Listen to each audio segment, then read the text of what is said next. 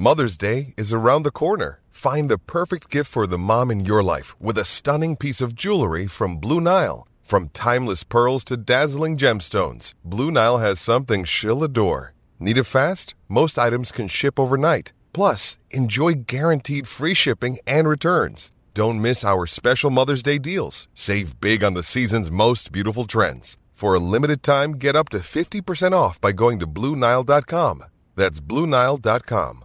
With threats to our nation waiting around every corner, adaptability is more important than ever. When conditions change without notice, quick strategic thinking is crucial. And with obstacles consistently impending, determination is essential in overcoming them. It's this willingness, decisiveness, and resilience that sets Marines apart. With our fighting spirit, we don't just fight battles, we win them. Marines are the constant our nation counts on to fight the unknown. And through adaptable problem solving, we do just that. Learn more at marines.com. When you need mealtime inspiration, it's worth shopping Kroger, where you'll find over 30,000 mouthwatering choices that excite your inner foodie. And no matter what tasty choice you make, you'll enjoy our everyday low prices, plus extra ways to save, like digital coupons worth over $600 each week. You can also save up to $1 off per gallon at the pump with fuel points. More savings and more inspiring flavors make shopping Kroger worth it every time. Kroger, fresh for everyone. Fuel restrictions apply.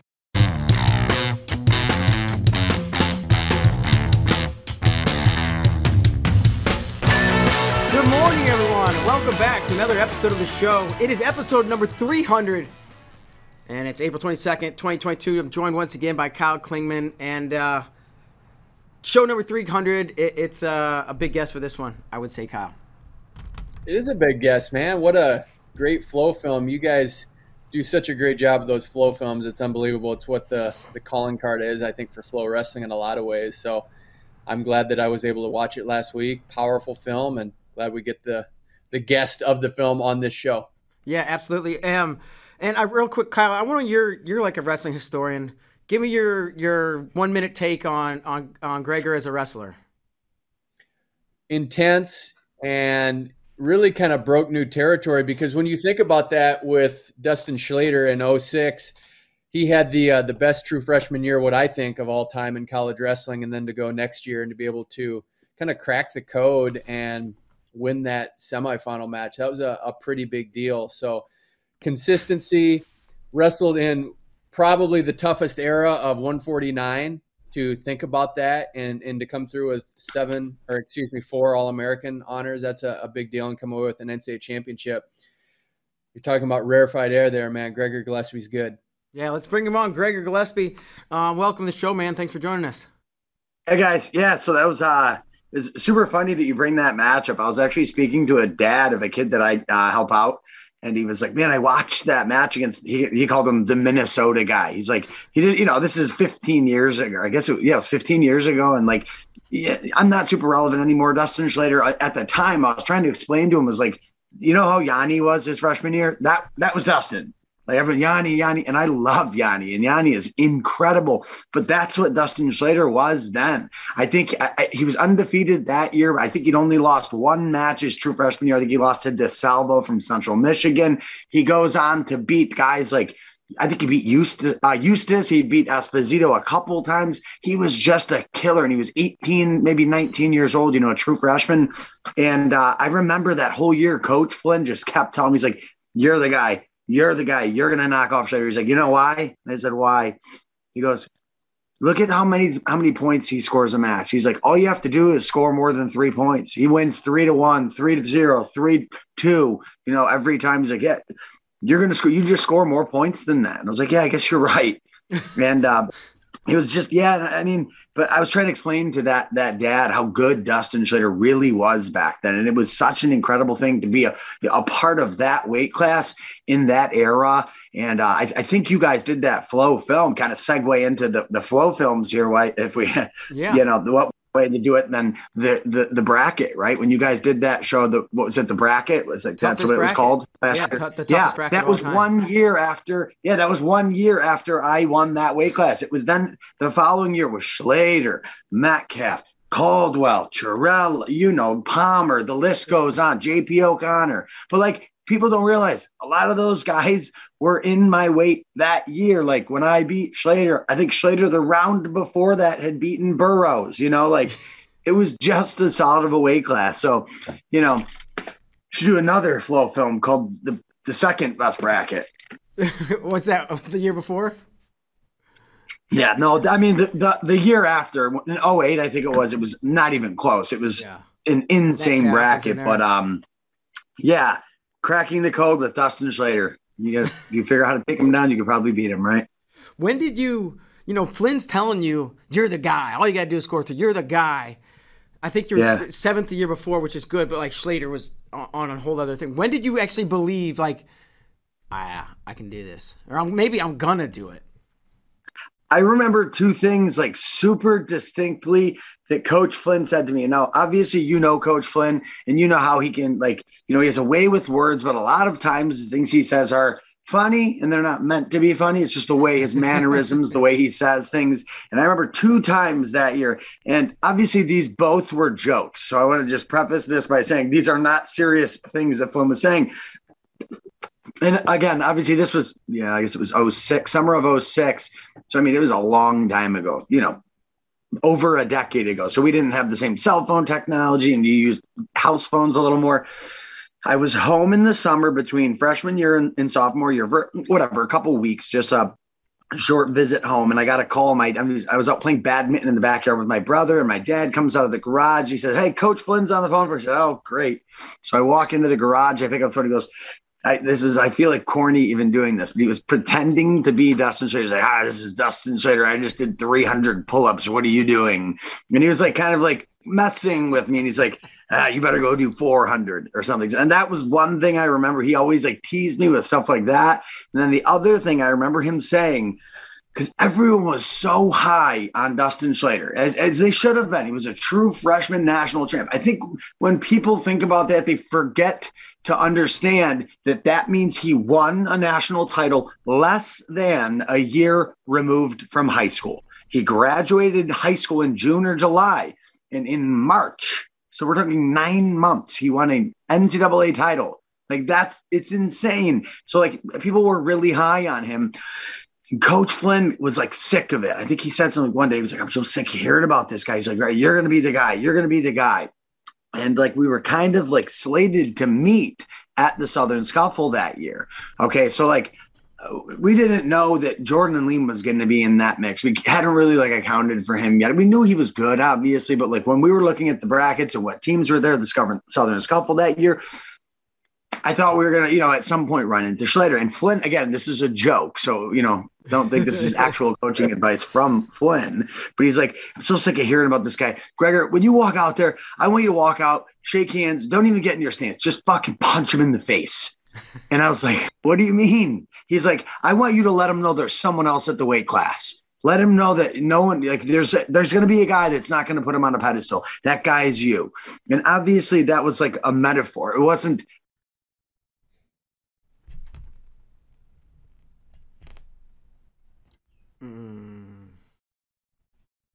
Hey, I think you muted yourself, Gregor. I think you might have muted yourself on accident. Greg, can you hear me? I don't know if he can hear me. This is great stuff. Oh, yep.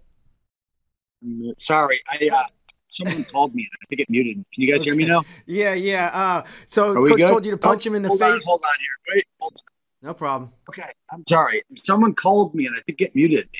Are we good? okay. Yeah, yeah, we're good. You Okay. saw Co- Coach Flynn told you to punch Yeah. him in the face. Let's it wasn't real. It was out there, metaphor. shake hands, punch him in the face, and obviously that was a joke and a metaphor for you know let him know that there's someone else at the weight class that you, you're not going to put him on a pedestal. You're not going to just roll over for him, you know. And and they, there's, you're here to compete. You know, you're gonna have if you're gonna win, you're gonna have to fi- you're gonna have to fight for it. You know, and uh, obviously I lost to Jordan Leen that year at the scuffle.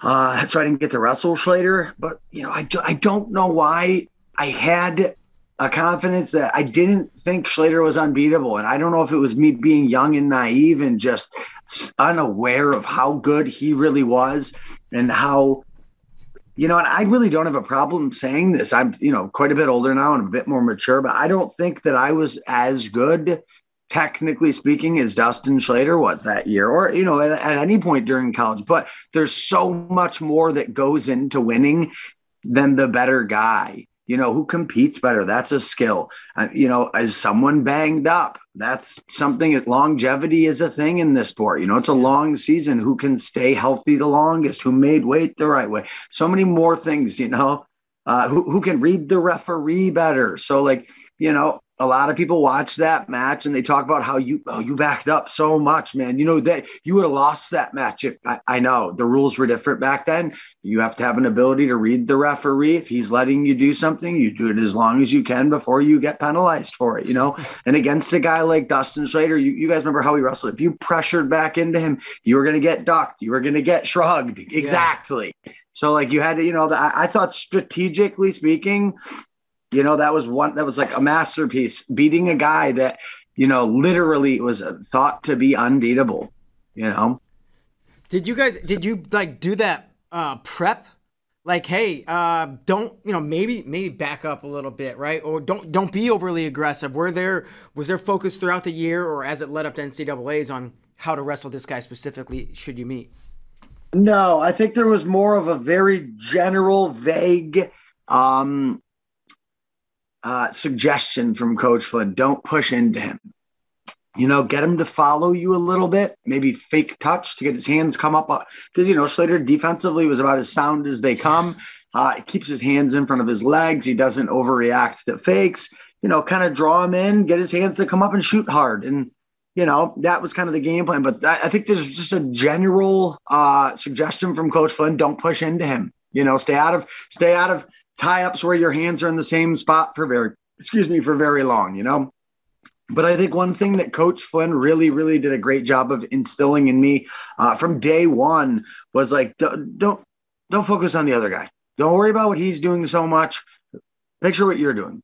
You know, and I remember one time it was actually before that. This is actually, I don't think I've ever even mentioned this to anyone anymore. Not that it's, you know, anything bad, but uh, it was probably two weeks, maybe within a week. I don't know. It was somewhere leading up to that nationals that I won. And Coach Flynn told me he wanted me to go in the the lounge, like our athlete lounge. I mean, it's just a couple couches and a TV or whatever back then. And he's like, go in there. And I want you to pull up three or four matches.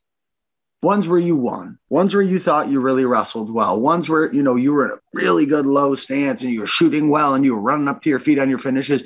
Watch those matches. So he had me watch, you know, three or four matches where I wrestled really well. And that's something that I think is super important. I don't I don't think it's necessarily that great to watch the guy that you're going to compete against and start picturing what they're great at. You start to forget about what you do great. And I, I told a kid last night that I was helping out because he got, you know, he's out at the war at the shore or whatever last week. He's watching a kid that he was wrestling on. Whoa, I was like, dude, stop that, man. Don't do that. You know who you should be watching? You. you. Go pick a match where you ducked the kid under five times and made him fall on his face and held his head down when you let him up. Go watch that. Remember how good you are, you know? So, yeah. Yeah. Long answer for that, but. Oh, that's awesome. That's that was fascinating to hear all all that backstory and, and, your perspective on that. Another thing, um, and I do want to get to fight of your life, but I, I now that we're on wrestling, I want to talk a little bit more. I didn't remember till we made this film that you won in the finals in overtime and were almost dead to rights. It was like a defensive scramble. Uh, right, you were you were kind of beating the position, but you you wiggled your I way mean, out of it. But I couldn't imagine being more taken down without it being a takedown. And again, I have no, I, I I'm not going to, you know, I don't have to sit here and defend a position. I won the match. They can't take it back. I definitely think under different circumstances, had it been a Big Ten referee, had it been now, because I think they give it less reaction time now. I mean, that today, right now, sure, that's probably a takedown. You know, he had both of my legs. Uh, fortunately for me, I, don't really know what you even call that position, but I'm pretty good out of that position where if someone has two of your legs and you whizzer to your hip and come up on a knee, uh, so you're not on your butt. If you stay on your butt, it's takedown, you know. Uh, but yeah, he did have two of my legs, and I was on my butt for uh, you know flash in the pan and got up and I, I, put him into a crackdown position where I think I'm probably one of the hardest guys in history to score on from that position, and yeah, the rest is history. You're a freak, yeah. man. It was it was wild. It was wild. It was it was a nice refresher because you go to all these these NCAA's and you can't remember every oh, God. finals or match or whatever. But yeah, that that was a good one. Um, okay, segue from uh, the bracket, the greatest bracket, right? Segue Flow Films, which you started five minutes ago. Um, so first of all, I guess just just your initial reaction after you watched this film. I assumed you watched it. I have, yeah, several times. Um, I, I got to start by saying, man, I, I, you guys are about as great as they come with doing documentary stuff and films and flow, whatever you call them, FloFilms, documentary, mini series, docu series, whatever. You guys, and I mentioned this to Kyle Sermonero, my best friend. You probably remember him, you know, yeah. wrestler from back in the day, but he's he's like my brother, my best friend, and he had watched it. And we were talking about all the great FloFilms over the years, and I said, dude, there is absolutely no difference in the quality of video that if you watch like a Netflix original or a FloFilm. They're as well put together as anything out there. It is a professional film. It is not something that some guy did with a handheld camera. It's unbelievable how good the FloFilms really are and the editing and the music and the way things flow into each other. And then I obviously knew my parts and what I had said. Obviously, it was a while back that we filmed. I, I remember my parts and I, I remember my, it's my story. So my parts aren't going to necessarily make me get emotional, but I'll tell you what, man, there were some parts in there that had me had the the water flowing, man. It was there were a couple parts, and uh, obviously the the couple people talking about the, the siblings and family members that they had lost, but I'll tell you what, the parts when Coach Flynn was talking, man, I it was it was tough for me to.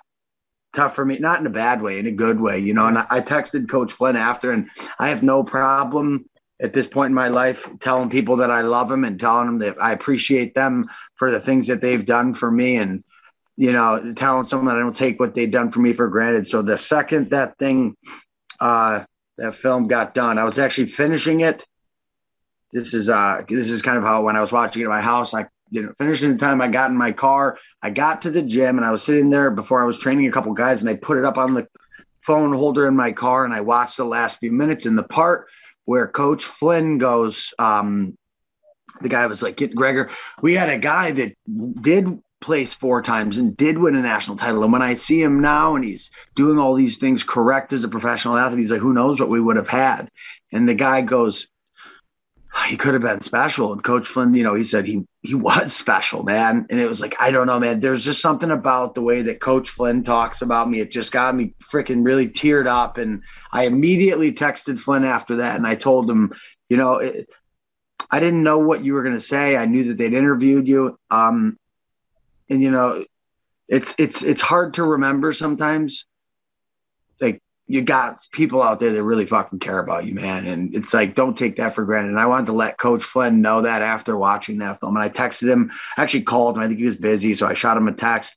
And then later that night, I got on the phone with him and Tanya, his wife, and I talked to them for, you know, well over an hour. And I just wanted to let them know that, you know, thanks for having my back. And, you know, that's something that I, I definitely don't take for granted. And, you know, to, it's, not really cliche to say this, man. That that him telling me that I needed to go into rehab that day probably saved my life, man. Who knows if I'd be sitting here if that weren't, you know, the way things transpired. So yeah, pretty awesome the the relationships you build with you know co- college coaches, right? Um, or co- probably coaches of any sport in any any yeah. level, but when you can really connect the way that you did, and I have connections with my coaches, and I'm sure Kyle, and it's it's just everybody does. So that that's pretty pretty cool. Uh, when I first reached out to you and said, "Hey, you know, I kind of know like a little bit about your story. I don't know any details, but I think there's some.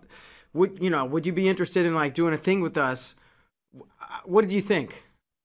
Oh yeah, I mean, I'm super open about my story. Um, anyone who's not is probably if if if they have a story that has and there's no happy ending obviously because like you're not a you're in sobriety. You're not recovered. You're in recovery you know? So i don't want to say it has a happy ending. Things are going well. So if you don't tell that story you're probably doing a disservice to people that need your help you know? And uh that's something that I was told very early on is pass it on, man. And like you keep how your good sobriety and your good uh, mental health by by helping people. And um, well, shit, man, I'd be lying if I said that I I didn't want to have a be involved in a FloFilm. I mean, that's got to be part of it too, man. That's super cool, and what an honor that would be.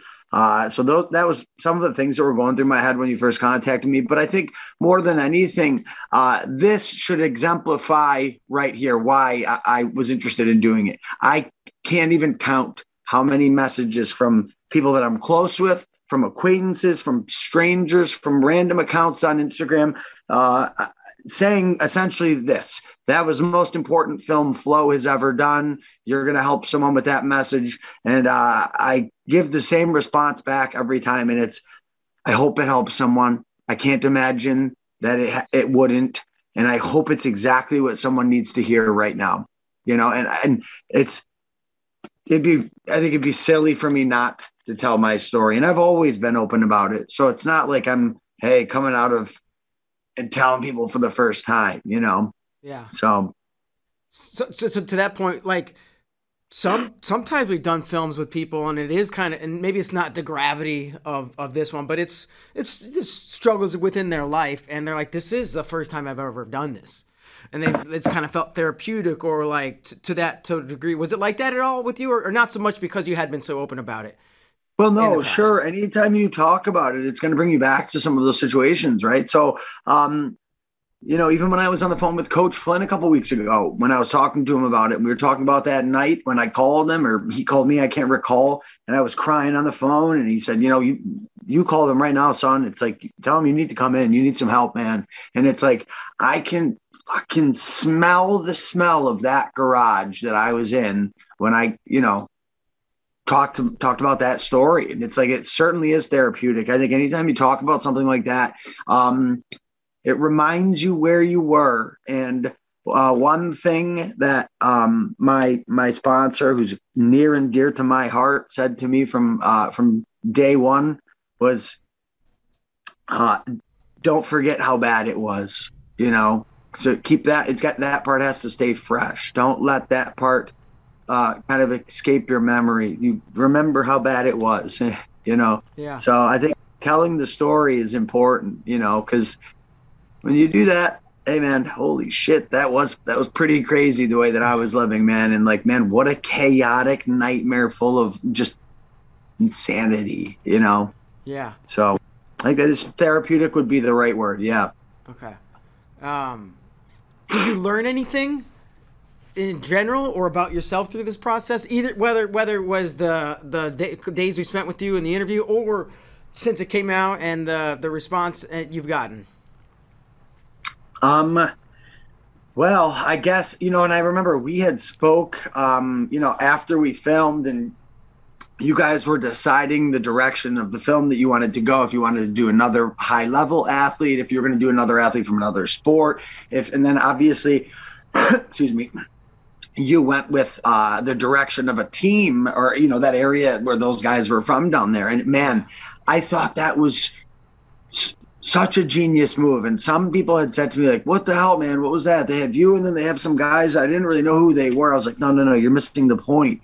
The point of it was that it touches everybody. You know it's like yeah. you've got a guy who's a top 10 guy in the ufc who won the division one nationals and it can happen to him. And then you've got a dad of a kid who, you know, a, a city cop and then you've got a wrestling coach who's lost 17 guys in, in, in, a little town in New Jersey I've never heard of. And they had, you know, 70. Da- it's like, yeah, man, it's everywhere. So I think, uh, oh, and I want to make sure that I say this before I forget when you said uh, if I had any reservations about doing this, if I was excited about doing it. Um, no, and I, I never once thought about not doing it. Um, and if anyone, the only reason to not do something like this would be fear of being judged, right? Like how, oh man, people might think poorly of me because I was, you know, at one point I was a drug addict and I was an alcoholic and I had these issues going on. Be very careful when you start judging people like that because it can literally grab anybody, you know. So that same judgmental person that's doing something, you know, pointing the finger and you know, making accusations or judgments on someone. It might be your kid one day, and you might need someone like myself or my sponsor or some of my friends in the program to help someone you love. So remember, that that that right there is why I had no reservations about doing it. Sure. Um, Man, I, I remember this from from spending time with you, and it's it's like right back again. Your energy is infectious. Like like you are just like on a freaking ten out of ten, and I, you've been told this before. I can't. I can't. Yeah. oh yeah. person. I got a motor. Why don't you ever stop moving? You know, my my my jujitsu coach and I went up and climbed the mountain a couple weeks ago, and he's like, "Jesus, dude, do you ever stop moving?" And I said, "Why do you think I'm so lean? I'm shredded because I never stop moving." Never. um, that's a great segue. really- oh, go ahead. Go ahead. No. No, I was just kidding around. I said I eat really clean too. Yeah, yeah. Steak and asparagus or burnt broccoli. yeah. Yep. Yep. You're a very regimented guy too. I learned that you, you do the same things every day. Absolutely. Well, I mean that that's that's just an addictive personality kind of thing. You know, if you have a if you are someone who is prone to being uh, overly indulgent in things, you need your crosshairs aimed in the perfect direction. So if your crosshairs are aimed on drugs and booze and you know going and doing bad things, you're going to be fucking full bore, full steam ahead at those things. If they're aimed in the right direction, sure. Do I probably overtrain sometimes and get a little neurotic about the foods I'm eating? How yes, but I'd much rather have that problem. You know. Yeah. Um, you mentioned you you got you know I think you were your jiu- jiu-jitsu coach you took in climbing mountains. I wanted to talk about this anyways. Like, explain to me, and we'll, we can talk about fishing too, which I know is one of your passions. But climbing mountains, it's not it's not like pitch and rope and and like climb. The is it? It's like hiking. And okay, so and- like yeah, so? I hate saying hiking because like when I my jujitsu coach is one tough dude, like super tough. Like he like fucks me up. Like he's super tough. Yeah. Can I swear on this? Sorry if Yeah, I've go ahead. It's the that- internet. All I right, cool. Yeah, he like care. fucks me up bad. He's a tough, tough dude, and he's been like busting my chops. He's like, man, uh, yeah, I'll climb him out. I'll. He's like, and I have the record on that app Strava for running up and summiting one of these four thousand foot peaks in the Catskills. And he's like, I'm gonna blow your record. I'm like, okay, man, we'll see. So we go up there, dude, and like I knew this was gonna happen. I, I've taken a lot of people climbing, dude. If you're not in, in climbing shape, it's tiring. It's not. This is rock climbing when you're rappelling with ropes and carabiner. It's not what we're doing. We're going up a very steep trail. So essentially, it is hiking, but like you do need some gear. So when we got up above 3,500 feet, it was sheer ice. So you need some spikes. Uh, in, in, in the dead of winter, you need snowshoes, you need ski goggles, you need face layer, you need uh, insulated boots, you need ski goggles, you need crampons, maybe an ice axe here or there. So, like, yeah, it's not just hiking. Um, I have two Garmin GPS satellite messengers that I pay for on like a monthly phone plan with. We're very serious about this. My girlfriend got me into it, and like obviously, you know, one or one hundred, I'm full steam ahead, and I'm like. Dude, when I realized how amazing and how fun this was, I was like, "Oh my god, I don't know if I'm ever gonna fish again." And I, I I have a few times, but man, it's it's tough. If I have a choice between the mountains or a fish, I'm I'm going to the mountains. But anyways, back to my coach. I look back. We're maybe a quarter mile into the climb. He's back there with his hands on his knees, bent over, his face is white, and I'm like, "Hey, what's happening, man?" And uh, he he apologized. He literally said, you know, he's busting chops originally, but he said he's like, "Yo, man, I take back everything I said. I take back everything I said about that." So, um, but for just for like a reference for people out there who don't know kind of some of the conditions that we hike in and like my girlfriend is about as tough as they come uh we hiked one day this winter uh, i guess it would be in february yeah it must have been february january or february we were up in up north really you know up in the mountains in the adirondacks which is northern new york up um, you know right under canada and uh we went out at five in the morning and we did a 21 miler. I think it was 15 hours. We did two peaks, which were about 5,000 feet apiece, and um, it was negative 30.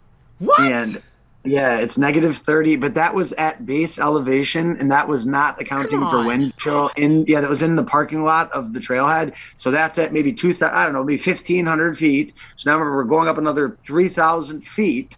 And on top of that, we're in a parking lot where there's trees around, there's no wind. I, I can't imagine how cold it was. I mean, there was a point, and I swear to God, there was a point on the way back where we had like seven miles to go. When we start in the pitch black and we finish in the pitch black, we got headlamps on, and there was me, my buddy Joe Ordway, uh, and, and my girlfriend, obviously. And Joe's going to be, he's like, I think he's at the academy to be a forest ranger in New York State right now. So he's a real deal outdoorsman. We were all like, you know, conversational and having a great time for the first 10 hours. The last seven miles, it was pitch black. Not, not any of us were saying a word. Was marching forward. Every step was the worst step of my entire life. And like, what do you do? Do you say, fuck this? I'm going home. I'm done. That's what you're already doing. You're already going home. So the only option you have is to just keep going forward. You, the I, I have satellite messengers, dude. You to get rescued where we were. I mean, it, you are in the middle of the woods in the mountains. It is not easy to get to. It was just, it was the, and I'm not exaggerating when I say the single hardest thing I've done. Like the hardest. And I'll send you a picture after. I'll, I'll, uh, Yeah. I'll text it to you of my girlfriend's face, what it looks like if you have any moisture on your face at negative 30. So it's like you have, there's a lot of like terms and I can't explain everything, but comfortably cool. You can't start sweating. If it's that cold and you start sweating because you bundled up, Oh, no. her eyelashes, her eyebrows, and you know any facial hair that you know little like you know the fuzzies Fuzz, that people yeah. have on their face froze. It was froze. It looked her face had it looked like a snowflake. Yeah. No, it's, her eyelashes had like layers of ice growing off of them. Yeah. So That's it's insane. dangerous out there. Like for all right, so I, I think when I say the like negative 30, I think people don't really understand that. Like if I told you it's 30, like 30 degrees outside, you'd be like, wow, that's that's kind of cold, right? Yeah. Okay, so 30 degrees is kind of cold. Now, is 90 degrees is pretty hot, right? Yeah. Okay. The difference between 30 and 90 is the same as 30 and negative 30. So when you wipe your nose on your sleeve on your coat, it's instantly frozen. It's hard. Yeah. You can't take your gloves off to do anything. It, it's it's it's fun because it's dangerous and hard though. You know. This is you with, with your crosshairs pointed at a mountain, right? Like Yeah. this is I'm gonna see if I can do this. Here's Yeah. here's my here's my hiking shelf. You can see my gear. gear. Okay, yeah. Now these are my new boots here. So this is all of my this is my snowshoes. These are my packs. I mean, there's just endless gear. You know, it's like I have so much gear that I need more shelving. You know, but that's I mean that's I feel like a good problem to have. You know. Could be worse. now I know you I were like counting the summits, or you were Yeah. like chasing a bunch of summits. How, where are you at with all that? Oh, uh, I got, I got. I have to ask my girlfriend. I think we're at four. I'm at forty, and there's 46 high peaks in the Adirondack. So a high peak is technically is 4,000 feet. Okay, so anything above 4,000 feet. Um, and some people out in Colorado that maybe see this show, like, oh my God, that's that's that's nothing. We have 14,000 footers. Yeah, I know. It's about the gain. Not about the it's elevation gain. So if you start at a thousand feet and you end up at five thousand feet in I don't know, 10 miles, you gained 3,500 feet in 14 miles. That's hard. We have some of the most rugged terrain in the Adirondacks. And the challenge is the 46 high peaks, which are all above 4,000 feet in the Adirondacks.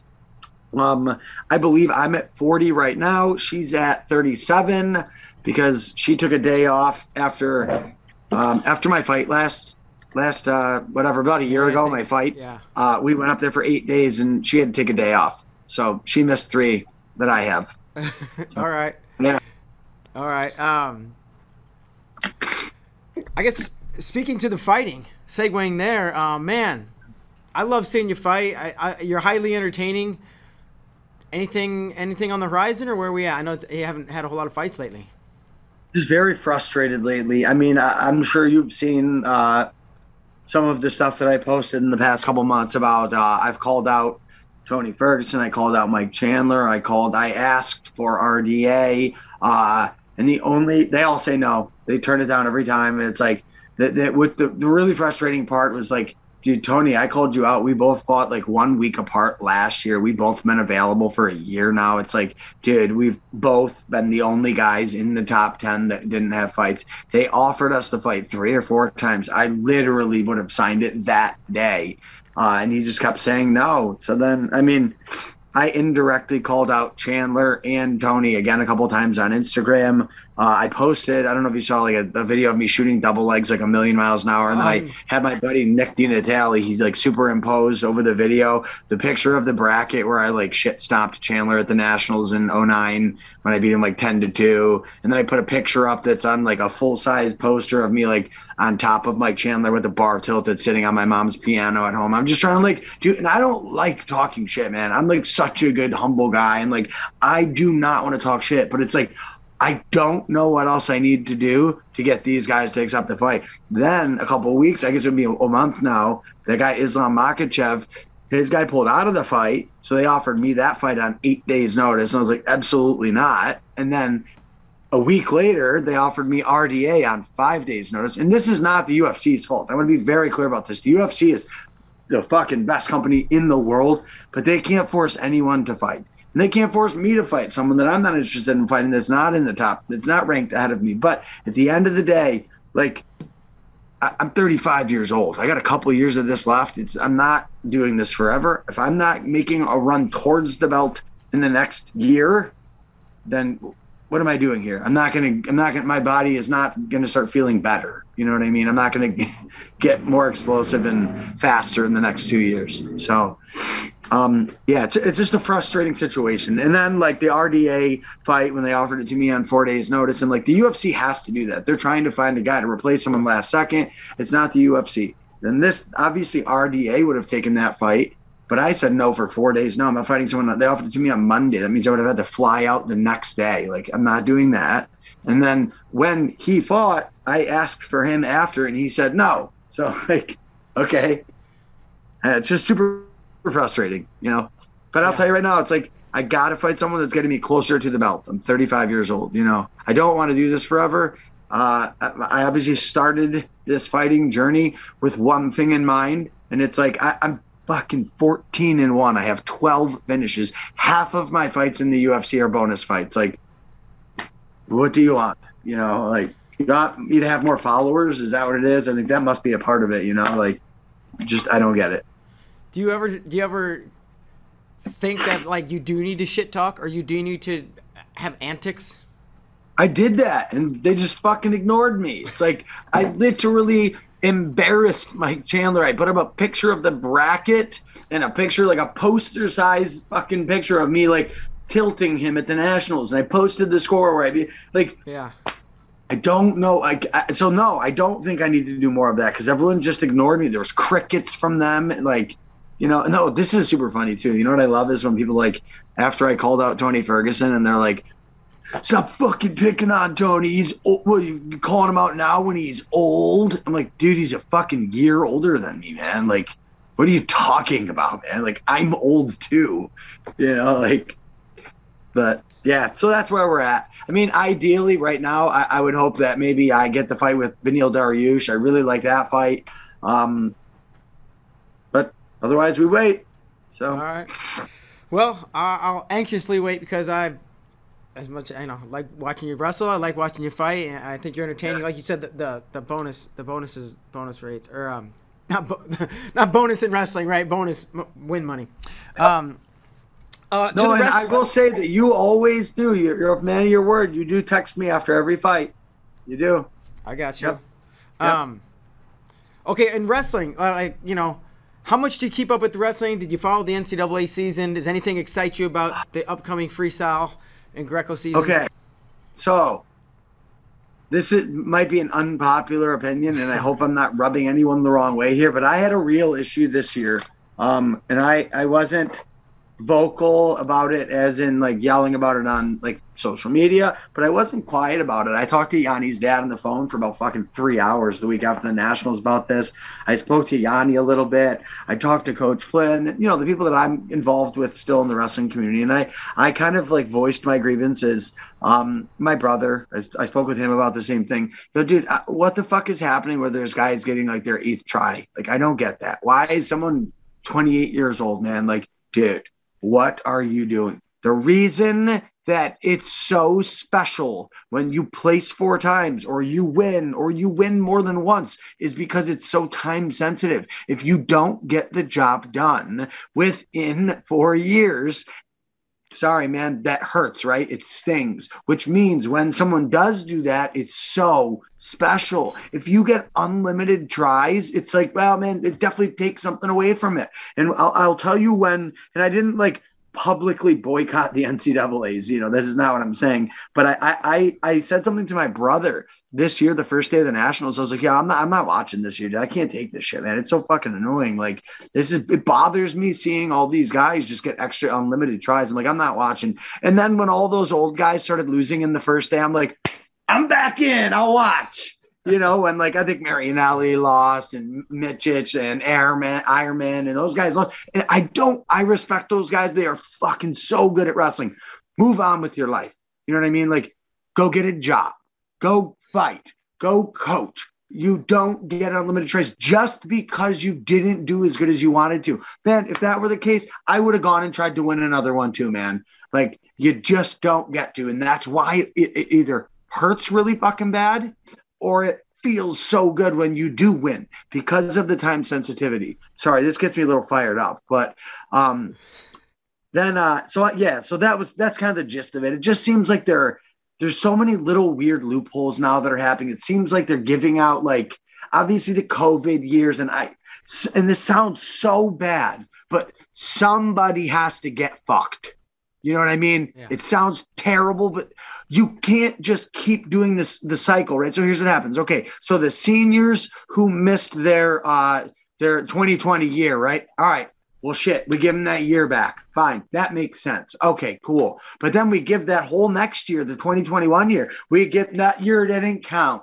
Okay, so now this year, when think of how many young guys weren't on the podium this year because guys in their fifth and sixth years, okay, or seventh or eighth years. And then on top of that, what if the guys that were on those teams weren't even in the lineups because that spot was being occupied by a guy that was in his eighth year. So, right. So you remedied the problem. Those guys who missed the COVID year, they got their problem solved. But what about these guys? Are you going to give these guys an extra year now too because they lost their spot because of a guy that got an extra year of COVID? The merry-go-round has to stop, and someone just has to get fucked. Sorry, that's you okay. know. Yeah, but like, again, it just like so many little weird things now that that it kind of like tweak the eligibility, it seems like. So for one, it looks like they're giving medical red shirts out to anyone who, you know, bruises their kneecap. Um, it appears that you can get an Olympic red shirt if you just say you're wrestling freestyle. Uh, I, I don't know. I, it just, I guess, when I saw like the Big Tens this year, I, I turned it on. It just so happened to be Mar- Marinelli. And they were talking about how he was uh, the first four time Big Ten champ from Iowa in two decades. But you forgot to mention that he tried, he got to wrestling it six times. You know what I mean? Like, or five or whatever. Yeah. You got an extra that I, okay.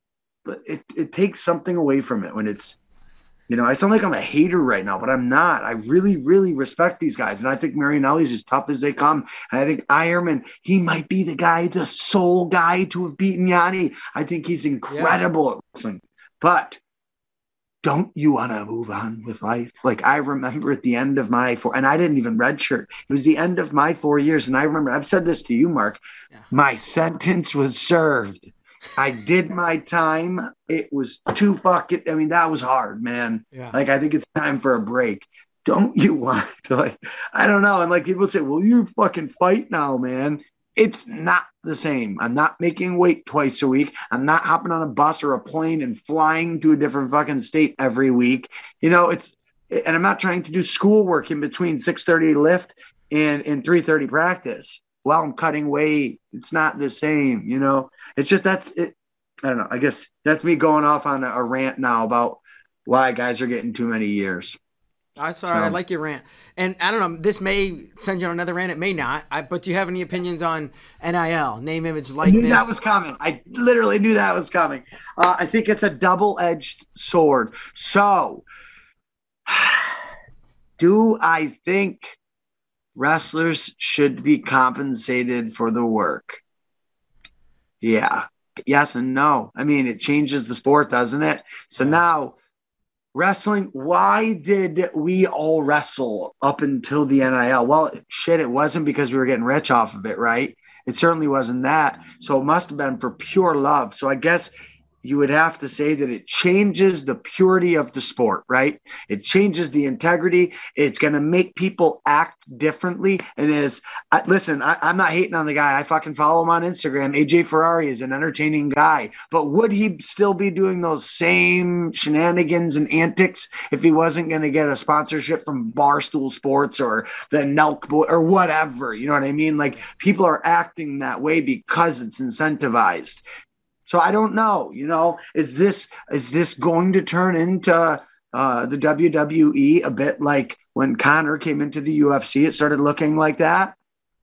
You know, I have always really loved that whole, and it's so like cliche, but watch an interview from I don't know. They still it's still something you see. Like watch any of those Penn State guys get interviewed after after they win a national title. It's that college Midwestern, you know, just a good wholehearted american boy interview. I worked real hard to get here. I want to thank my parents. I want you know that's like that good boy college like interview. That's not going to be what it looks like moving forward if the nil thing you know starts handing out you know the, the big people start handing out money. And then the other thing too and like again do not want to like name call and sound like i'm hating. I think Roman Bravo Young is one of the best guys to ever do it. But I I don't know if this is hearsay. Maybe you guys can tell me a little bit more about this. But I I heard he was asking for like hundred and sixty thousand dollars from alumni to come back next year. I mean, okay, so then what? Let's say that happens. What's Yianni worth? Can't Yianni be like, well, I'm not wrestling then if Cornell alumni doesn't give me 180 grand because I've won three. And then what if Starocci comes in and he says, well, I, what, what the hell, man? I've, I got three more tries, so I could win five. So I need 200 grand. That's a slippery, slippery slope, you know? So, I mean, have you guys heard anything about that Roman Bravo Young thing, or is that a rumor, or is that something that actually? I haven't heard that, though. I've heard those types of things just in general. Yeah. Um, well, how much truth there is. I hope I'm not starting a bad rumor. I don't want to like start a bad rumor here, but I got a tweet from someone that it was a wrestling tweet, and it was saying how Roman Bravo Young is asking for that amount of money, and you know, I apologize if that isn't incorrect information, but I can't imagine that someone isn't doing that. So even if it, you know, someone's doing that. Well, there, there are there are they're called What's that? they're called collectives, and I've just I, I have a tiny understanding of this, but it basically these school not the schools themselves, but the, these groups of alumni are creating organizations I guess organization is the right word. Called and they're collectives. So it's um, okay. These group of alumni come together and pull their money together, and they can now strike NIL deals with with the athletes and it's legal and for exactly what and what the the terms are i don't know i just know the general concept that and, and it's it's pretty public you know i think you can look this up and there's some guys on our FloWrestling team who have dug deeper into this and they probably put, put articles out about it but I hear yeah. when they're researching it, they're like, "Oh, this school has a collective. Penn State has a collective." And I was like, "Does Missouri?" They're like, "Yeah." And, and I mean, on and on. Iowa and you know, I'll, I'll I don't even know. There's a big number slippery, of schools. That slippery, slippery slope. Because yeah. that, and again, I, I, I don't want to sound like all those people that I named that were saying like, "Hey, I, you know, if he's worth this much, then I right. need this much. They, if that's something that's happening and you're worth money, don't be an idiot and like, you know, cut off your nose to spite your face. If you can make that money, then you, if, if Roman Bravo Young gets that money, Starocci should go ask for more, you know, and don't, don't cut off your nose to spite your face. But I don't think it should be happening in the first place. Um, again, maybe I sound like one of those guys that I used to be, ah, he's just an old timer what does he know? He's not with the times anymore. But man, I, I just think it changes the purity and, and, and the integrity of the sport, man. You always watch it and you know these guys. When you go to that NCAA tournament and you're sitting in the stands and you're looking down those eight mats and you're saying, dude, those guys are fucking all taped up and they're, you know, crying if they lose and jumping for joy when they win. And you know, like there is no incentive behind that besides the feelings that you get, you know? So, and there's something special about that, the, knowing that these guys suffer so much for a feeling not for any money. You know what I mean? Like, isn't that crazy? That's a that that's a great way to put it, and I think that's why. No, I don't know that this will, and who knows? Ten years down the road, maybe this is maybe it will change the, the, the tournament. But that's what what you described is why going to that tournament is so awesome because For you sure. see what these what what you okay what you Gregor are willing to put yourself through in a cage for a bag of money is one thing, and and the feeling goes along with it, right? It feels good to win, I'm sure, and you want the I wouldn't do you- it for free. Right, right. But you wrestled, which is I've heard a lot of people say, maybe you too, that it's actually tough. You just said it, right? NCAA is tougher. School Way tougher. classes, wait t- once, twice a week.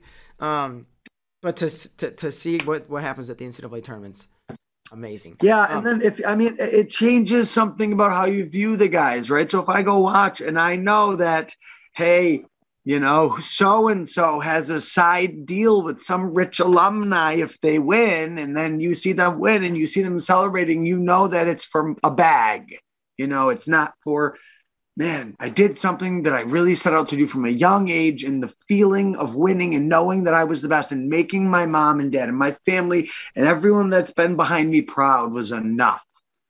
That that changes something for the athlete, and it certainly changes something from the spectator standpoint. So I don't. I, but is yeah. I don't even know if there's immediate. I don't- middle ground? I don't know if it's good or bad. Yeah, I, I don't know.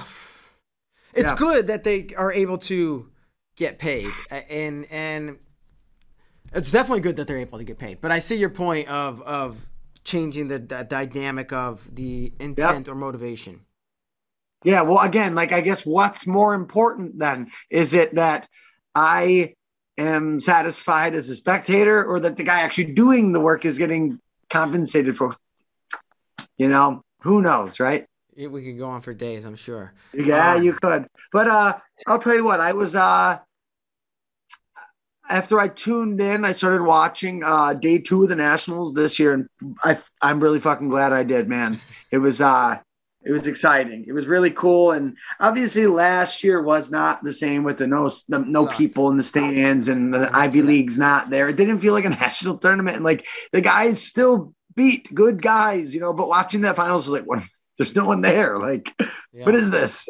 You know, so yeah, that was exciting, and I'm glad that uh that I was able to bring myself to to watch. And obviously, circumstances permitting, those older guys lost early on in the tournament, and I was like, ah, fuck, I'm back in. so, yeah, Awesome. Um, just last thing, I know you know you, you went through this in the film, right? You won as a sophomore. You're like, oh, the goal is now I'm supposed to win three, right? And and coming out of your senior year with four All Americans, just one title. How did you feel about your career, and has that changed at all as you look back and and reflect? oh man, that's that's I I think my answer to that changes with time. You know, it's like. First, well, let me start by saying, do you think I could apply for an Olympic red shirt and maybe get another try at this? I mean, everyone else is getting fifth and sixth years. Can I come back? Uh, you can all you can apply. No, yeah, I'm sure you can apply. I mean, I could certainly. I, I was hurt one of those years. Didn't you see the tape on my leg? I did. Fuck, I did. the year that I won. That's not going to work. Uh, so no. Anyways, yeah, I, think that answer changes with time, and I think, I think had I won three titles, who knows? I probably wouldn't be competing still. I think that, and I don't know if that's even the right thing to say. I, I would say, had I done everything right, because I do things right now. I eat right. I train three times a day, six days a week. I don't drink. I don't do drugs. I go to bed most of the time at a reasonable hour. It's, you know, I, my main focus is that thing. So I guess it's still, I'm like in an experiment. How good can I be? That's kind of why I'm still competing. Had I done all those things right in college and won three titles, who knows, man? I, I probably wouldn't be doing this. I probably wouldn't be competing. I know, I know how good I could be. I did it. I won three of them. How much better could you get, right? But I mean, it, you know, I think it all happens the way it's supposed to happen, and uh, you know, who knows? Maybe those uh, unfortunate things that I uh, put myself through in the college years um, cost me a little bit then, and you know, meaning a, a national title or two, and maybe that's why I'm at where I am now. So. Well, I mean, it, it seems like you're at a good place to me, and um, it's, it's this cliche, right? But everything happens for a reason. If you want to look at it that way, right? You, you're, you're I think it does, and the timing is you know it's, it happens when it's supposed to happen. You know, So, yeah, awesome. Man, we're coming up. We're coming up on an hour, and it feels like we we just started. But um, we are winding down. We got Kyle Klingman joining us here. He's got um, a little game we like to play with our guests, and uh, he's going to try to beat you on some ans- on some questions here. Thanks, Mark. It's our game called Sweat It Out. I could just point this out. I, this is your 300th episode. We started with John DeJulius on Monday, and we end with this. Listening to both, it was like identical interviews, identical energy. Kind of the difference was Johnny DeJulius said that he kind of had the foresight not to get into alcohol early on and, and has never drank. So you guys are both in a situation where you don't drink now, but I don't know what Mark thinks, but it felt like identical interviews, identical energy. They go for the the thrill, uh, just different outlets. So it felt the same, and I've never experienced a, a kind of interview at the the beginning of the week and end of the week like this. Awesome. I'm a huge fan of his, by the way, man. I follow his Instagram, dude. What a big set of balls that dude's got. And I watched, obviously, I saw that episode, and he's like, it's not the absence of fear. He's like, if a, a, courageous person is someone who is scared and pushes through it, man. I, I loved that, man. And I like going up on top of the mountains. I just don't like jumping off of them. You know, that's that's the difference between me and him. But what a cool motherfucker that guy is, man. Uh, you, you guys met on the energy. Have you guys met before? Have you guys oh, met before? God. I mean, I'm sure we've crossed paths in our in our wrestling days. I, I I'm just positive we've said hi and you know hung out with the same people, but I no, like post college, definitely not. No, but I mean, I've spoken with them on uh, on Instagram through direct message a couple times, telling them how fucking cool his life is and how the the, my favorite video of this is the one where he's hanging out of the hot air balloon. He's like looking, he's like, Don't let me go, Johnny. Don't let me go. No, I'm letting go. And he lets go, and it's filmed from in the hot air balloon, and he's falling down away from it. It's just the coolest video, man. Like, I I love that dude. I'd love to get you two guys together. Dude, arrange it. We'll, we'll set, set it up. I think it'd be awesome. Yeah, Good call, Kyle. That's a FloFilm right there. Yeah. All right. our, our sweat it out. Number one, Tim Flynn wrestled for Penn State and qualified for nationals three times. What was his best finish at nationals? Seventh. He got it. Seventh in 1987. Number two, what town was awarded the title of number one sports town in New York on May 15th, 2005? Oh, God. Oh, my God. I know this. Hilton. No. I don't know. What is it? Webster. That's, that's where I'm from. Is that a joke? How did I not know that? what year? Hold on. What year was that awarded? That 2005. Dude, 2005. are you kidding me? That's the year I graduated. It's because of me. you're. I think you're messing with me, right? That's, that's the whole point. Seriously. It's oh, dude, good. I'm literally br- blushing. I'm so embarrassed. I didn't know that. you made him sweat. That's right. called sweat it out. I'm literally sweating from that. All right, next. We got to get away from that question. Number three. Who was the first NCAA D1 champion in Edinboro history? Uh, Sean O'Day. Yep. Sean O'Day in Featured in another FloFilm about Edinboro. Yeah, in, uh, in yeah, the program. Yep, yep. Nailed it. Number four, true or false, trout are classified as oily fish. Ooh, no, they're salmonoids. No, false. That's actually true. They're oily fish. Oh, wow, look at that. I lost a fish. See, I told you I've been away from fishing. you didn't know he was into climbing. Otherwise, you'd have some climbing questions. I saw I saw your Patagonia hat on, by the way, with the salmon on it. That's a nice hat. Oh yeah, thanks. Appreciate it. And then number five, what is the best FloFilm of all time? Oh man. Um, well, I would have to be, you know, obviously I'm biased, so I'm gonna I'm gonna go ahead and say, you know, fight of your life. But I I, I went on uh man, there's so many. That's such an unfair question. I, I love the Kolat ones. Those are like yeah, you know, the the the brands one. Um Metcalf was another fucking that was like oh man, that one tugged at the heartstrings. Uh obviously the program was incredible and i went on a long like rabbit hole binge watching after uh, uh after the the fight of your life i watched that and then i just kept clicking and clicking and um i i I love the one that I'm in, obviously, but I, I, feel like that should be excluded from me picking just because of the obvious inherent bias. Um, I'm gonna I'm gonna go with the Kolat, the Kolat series. Yeah. Go ahead and say we'll say yeah. It's a good yeah. one. Very good one. Yeah. You sweat it out. Nice work. That's it. That's was that four out of five? Five. Yeah. All right. Three out of five. Only one I get. Wait. Oh yeah, yeah. I got the Webster one. Yeah, oh man, that's all right. Uh, yeah. Gregor, this this has been a freaking blast, man. You're you're you're a trip. You're you're bottle energy. Thanks, guys. Yeah, yeah. You're really really fun to talk with. Um, we're gonna give you the final word. You know, we've gone through a myriad of topics, but anything you want to say about anything, a plug, a hi, a shout out, a joke. Oh, I mean, I, well, I guess it would feel appropriate that I thank all the people who helped me when I needed them, and uh, you know, back in those trying times in my early twenties when I was getting through something pretty tough. Uh, man, I, I, I think that the message from that film, I think this would probably be the appropriate way to end this. Would be a message about that film or the message I hope people receive from that film is that you can you can have a, a really fucking great life if if you can just get through something that you're getting through right now. And it may seem fucking impossible and it may seem like a the biggest fucking mountain that you have to overcome and you know climb up the you could do it and there's plenty of fucking people who've done the same thing you have you are not alone and it is not something that someone else hasn't been through and probably worse you know if you feel like oh man well that's different my situation's no it's not every single drug addiction story is extremely similar. So there are a ton of people, tons of resources. And uh, I mean, there's, I hope the message from that video is that there's a fucking fantastic life waiting for you. And I think that, you know, the hardest part is just getting through those first couple days. And when you start to feel normal again and you're like, man what was i doing man? I was trapped in a merry-go-round that kept spinning and i just couldn't get off of it.